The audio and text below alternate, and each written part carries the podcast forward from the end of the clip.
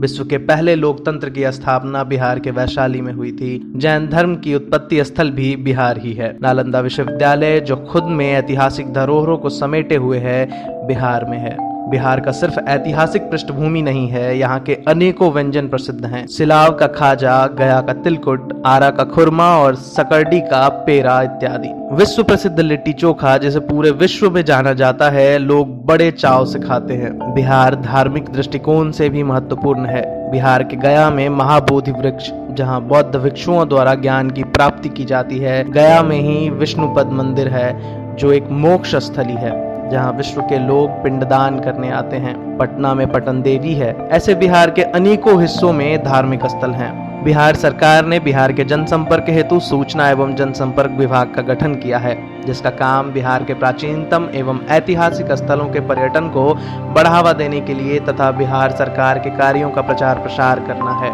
इसके लिए जनसंपर्क विभाग प्रसिद्ध कलाकारों को प्रचारक के तौर पर काम करने के लिए सौ सम्मान रखता है, जो बिहार के सांस्कृतिक, सामाजिक और आर्थिक परिवेश को बढ़ावा देते हैं। ये बिहार के पर्यटन क्षेत्रों को बढ़ावा देने के लिए और पर्यटकों का ध्यान आकृष्ट करने के लिए विभिन्न माध्यमों, जैसे अपने सोशल मीडिया हैंडल से बिहार के विभिन्न पर्यटन क्षेत्रों के बारे में पोस्ट करते हैं।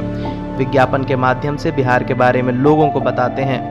बिहार सरकार ने अभी पंकज त्रिपाठी, जिन्होंने अपने बदौलत बिना किसी गॉड फादर के बॉलीवुड में बिहार का नाम रोशन किया है, को बिहार का ब्रांड एम्बेसडर बनाया है।